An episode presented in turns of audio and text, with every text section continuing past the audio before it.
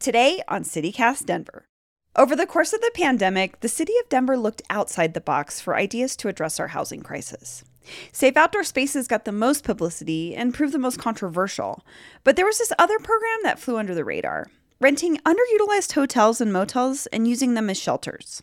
People could bring pets and have their own space to make their own decisions about how to live and when to eat.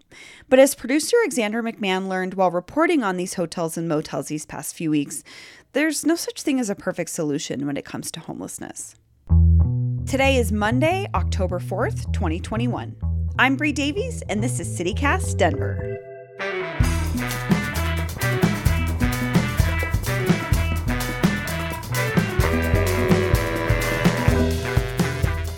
Hey, Alexandra. Hi, Bree. So, take me back to the beginning of this. Why'd you start looking into these hotels and motels? Well, we got this message on Twitter. It came to the CityCast Denver account, and it was from this activist couple, Tess Doherty and David Hagan. And these two are super engaged in city politics. Like Denverite even profiled them a few months back because they have attended every single city council meeting this year. Um, and they're not unhoused themselves, but they work with a lot of unhoused people, and they're extremely opposed to the sweeping of encampments by the city. They're big into protesting, you know, like stuff like that. And what did they want to talk to us about? Basically, they had been hearing some pretty bad things about these motels and hotels the city has been renting and using as homeless shelters. And a bit of background on that it's a new program that started last year at the beginning of the pandemic, and it was kind of an emergency response for unhoused folks who were testing positive for COVID and had nowhere to go in quarantine. Then the city expanded it so that folks who were at high risk of getting a serious case of the virus could also get rooms in these hotels and motels. And that program has continued all this time. And it just got more money, in fact, from City Council to keep housing people in these properties through next June. So, on paper, this all sounds fantastic to me. I mean, giving folks more autonomy of where they get to stay. I'm assuming these places probably accommodated pets. You could stay with your partner, which you can't do at a regular shelter. Um, so, what were Tess and David concerned about? In one of their first messages to me, they included a video that their unhoused friend took at one of these motels. Room inspection. And it, it shows City of Denver staff knocking on doors at the motel, and if there's no answer, letting themselves into people's personal rooms.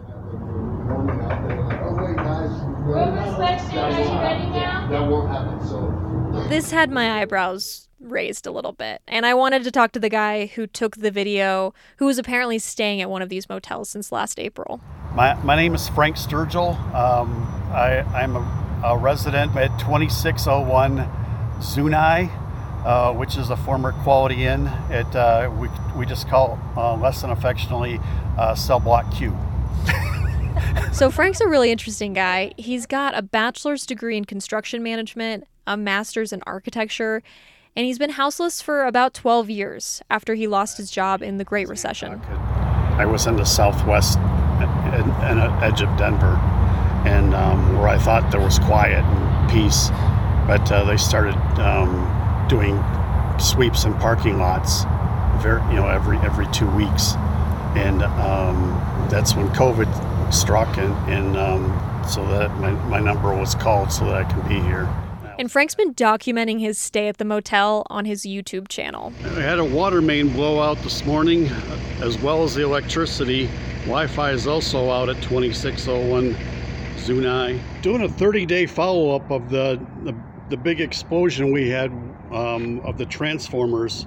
When Xcel came I went down to the motel a couple weeks ago to meet up with Frank, and even though I don't have his construction expertise, I can attest that it didn't look like a great place to live. Um, and while I was standing outside of the front office waiting for Frank, um, the security guard came out with an actual like mouse in a mouse trap, just like a dead mouse, and uh, just kind of tossed it into the dumpster next to me. So just picture your classic rundown seedy motel, and, and that's what it is. Taking pictures here of the downspout where it stops at about six feet above the ground along a control joint and, and that that makes the um, the the wall fill, filled with water, goes down and creates a flood inside each of these units that are that this is happening to. So, as he was noticing all these issues with the building, Frank was also doing some work for a lawyer friend. Uh, just like some open records requests. He's really good at those. And he started telling this lawyer about where he was staying. This is Anita. So, Anita Springsteen is also a Lakewood City Council person, and avid listeners of our show may actually remember her from our Amir Allen episode. She represented Amir in his police brutality case against Lakewood PD. Anyways, Frank tells Anita what's been going on, and she gets especially concerned about the weekly room inspections. Just because they're homeless, they're trying to deny them of their privacy rights and intimidate them in this way. And so I was very proud of Frank for standing up for that. And so what I did was I, I sent some emails and I told them this is a violation of their constitutional rights. And they want to see it differently because somehow, because they're providing this service, they get to treat these people however they want. And I don't think that's okay. Wow. So, this doesn't sound like a great place to live. And I mean, something I think we've heard before from people who are unhoused is that they don't want to go to shelters because they can be dirty or they might have mice. And at least with these motel rooms, you don't have to worry about someone stealing your stuff or catching COVID. But that's still not to say that the people who need these motel rooms should have to put up with terrible conditions and intrusive management. Why is it like this? Right. So, this was my number one question, and it's a little complicated and a little unclear, so bear with me. this whole motel hotel program is primarily a collaboration between the nonprofit Colorado Coalition for the Homeless and Denver's Department of Housing Stability, or HOST for short. Now, CCH also contracts with the Salvation Army to do a lot of the on the ground work like meal preparation, front desk staffing, and security. Um, but because CCH is named as the main contractor in all the city documents that outline this program's scope of work and budget and all of that, I decided to start with them and talk to their spokesperson, Kathy Alderman we have different arrangements with um, different motels. So, in many instances, the motel owner um, uh, retains ownership and responsibility for the property itself, and so for you know maintenance issues, etc. In some instances, we're providing some of that, but certainly not at the level that you know, like I mean, we can't replace carpets and um, you know drapery and stuff like that. Okay, so listening to Kathy, it sounds like it's really the owner of the motel's job to fix stuff like downspouts or holes in the parking lot. Yeah, it seems that way with some of the properties. Um, but looking at the scope of work document that was provided to City Council, there's a section that says Due to the unique nature of the contracted services, repairs and replacement funds are designated to help cover the costs associated with returning the room in the same condition. Uh, and Kathy did tell me they have a budget for replacing like TVs and little stuff, but I don't know how this money could cover the major repairs needed to fix a building like that. I mean, the money set aside for repairs and replacement, according to their budget, is $18,750 for all four hotels and motels in this program. That's wild because $18,000, I can't imagine for four properties would cover more than, say, like a coat of paint for each building. I mean, that's, I mean, it's just, it's very, very little to address some serious issues with, obviously, with the, the building, the infrastructure of the building. Yeah. Yeah. What and and what about the intrusive room checks that Frank talked about? Oh, yeah. That one turns out to be pretty complicated too. Uh, when people move into one of these motels or hotels, they have to sign a document that's essentially like a lease. And in that lease, it outlines these room inspections. So it's probably legal, but that doesn't mean it feels right. Um, here's Kathy Alderman again with Colorado Coalition for the Homeless. Some of the contracts by um, request of the owners and operators of the property want there to be ongoing room checks, right? Because these are their properties. And at some point, they are going to want to return them to service. And so they want to make sure that, um, you know, that the property is, is staying up to standards and, uh, you know, and that, and that people are staying safe in them. And another interesting thing I didn't know was that it was actually pretty hard for the city to find hotels and motels willing to do this last year when they needed that emergency shelter space.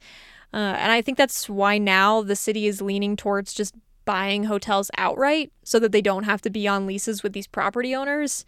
Um, you know, like the city announced back in May that it plans to purchase a 95 unit hotel and convert it into a shelter. Um, and in case you're wondering, it's the Stay Inn Hotel in Northeast Denver. We knew we were doing the right thing by by securing these alternative safe locations for people to be, but we had no. I, I mean, we're not in the business of staffing hotels, you know, like we're we're a housing and healthcare provider, and so we we understood kind of what the the services needed would be, but I don't think we um, you know fully understood like you know how are we going to get meals to every room you know twice a day or three times a day. I attribute kind of the maybe somewhat clumsy r- rollout of this um, just to the fact that we were in you know in in COVID response kind of just chaos time. And I do feel like we're in a place now where when issues arise, we're able to um, manage them much more quickly and much more effectively with our partners. So, after talking to all these people, what do you make of it all, Alexandra? I mean, thinking back to the start of the pandemic, you've got all these different departments and agencies scrambling, trying to find emergency shelter. And it sounds like the city didn't have as much leverage with these property owners than they anticipated. Uh, but Kathy told me they're working on improving the program so that when future guests arrive at these converted motels and hotels, their experience might be better than Frank's.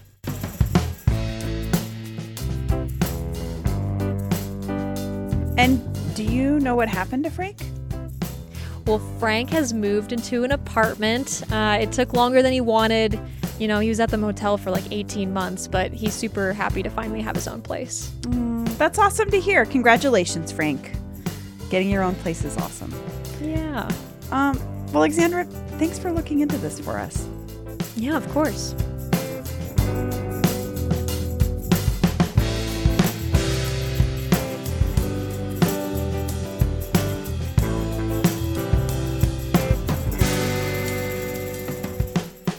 To end today's episode right there, but it turns out that Alexandra wasn't the only reporter looking into this.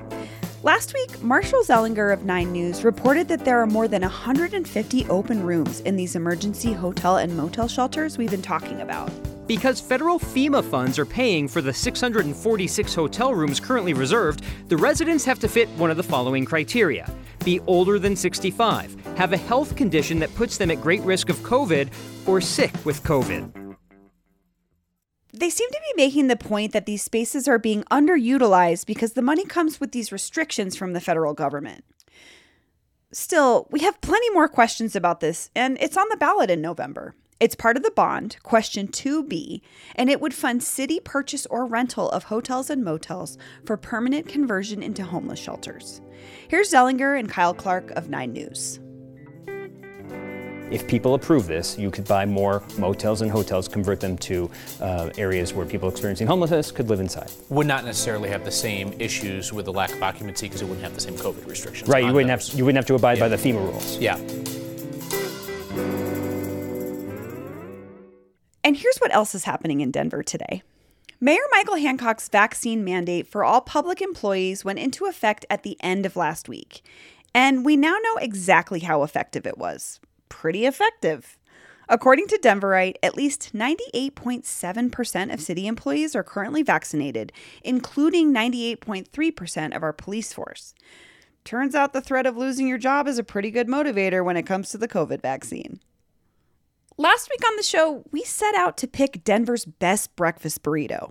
And it turns out you all have a lot of opinions about it. So I'll be sharing a few more of your recommendations. Hey everybody, this is Thaddeus. I was calling to put in my vote for best breakfast burrito in town. I think one of the top ones is at Tamale Kitchen. If you order the egg potato bacon or egg potato chorizo special, which means they put the chili inside, that is really one of the best burritos you can get. Um, and it's pretty affordable too. Uh, there's a lot of tamale kitchens around town, but the best one And the most convenient one for me is on Morrison Road, just off of Sheridan. Uh, keep doing what you're doing. Thanks, everybody. That's all for today here on CityCast Denver. If you've got a breakfast burrito recommendation or thoughts about any other parts of our show, feel free to leave us a voicemail at 720 500 5418, and you might hear it on an upcoming episode. We'll be back tomorrow morning with more news from around the city. Bye!